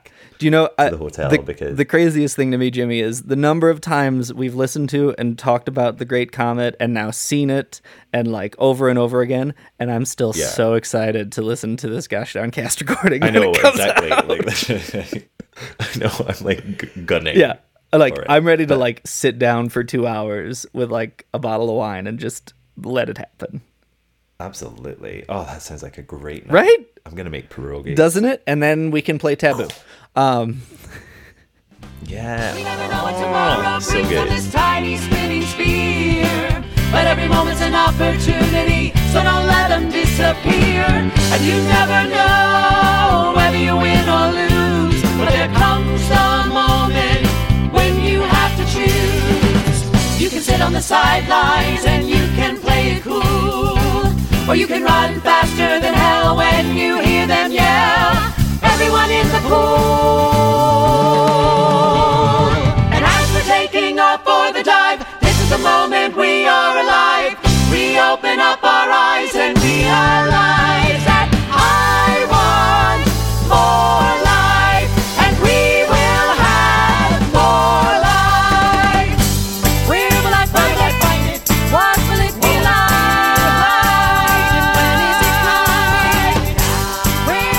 So that was now here. that This. was now hear this. that was now here. There's something wrong there. That was- a, a weird, like that was now. Yeah, that's here. true. Do you know what I mean? That what this is now we are now hear this. You are now hear this. I am We're all- we are all together. anyway, um, yeah, we have a quiz question for you. We Are do. you ready for it? I'm so excited. What musical features Socrates, Jean Paul Sartre, and L. Ron Hubbard in its cast? What could it be? What could it be? What could it be? Who knows? If you want to get in contact with us, I am Musical Mash on Twitter and Musical Theater Mash on the YouTubes. And on the YouTubes, I am as in Hendrik and hey, uh, Hendrik, Hendrix. No, you're not. as in Hendrik, good old Jimi Hendrix. Um, and on Twitter, I'm the exact same. Or you can pop on to our show Twitter um, at Jim and Tomic. Say hi. and say hi. Or our the website, jimandtomic.com, which has a link to the Reddit discussion uh, where you can talk about this show and our podcast. we hit a world record for a Miss Saigon. yeah. We did? Yeah, we we got. I think we're at 56. Wow. Last time I checked. Good. I, What? And it was actually an amazing discussion Yeah. over there. So if you listen to the Miss Saigon podcast and you're like, I have something to say, come and say it. Come and say it, please. 'cause- and have some read because there's both sides of the coin are being really Yeah. Talked about. So thank you everyone who contributed 100%. to that. Um, hey, tell your friends all about us, peeps. That'd be nice. hmm You want to hear, listen to this new musical theater podcast? You should listen to Jim and Tomic. Just search Jim and Tomic's Musical Theater Happy Hour, and when wherever wherever you listen to podcasts, you should do it. That's what you say to the people. Absolutely. That's not just like Yeah, me that's saying it, that's because like it'd be weird if I was saying that to you because like clearly you listen to our podcast because you're listening and you made it to the end. But what you get it, you got it. Great. Exactly. That's your script. And we shall see you next Wednesday. Toodaloo.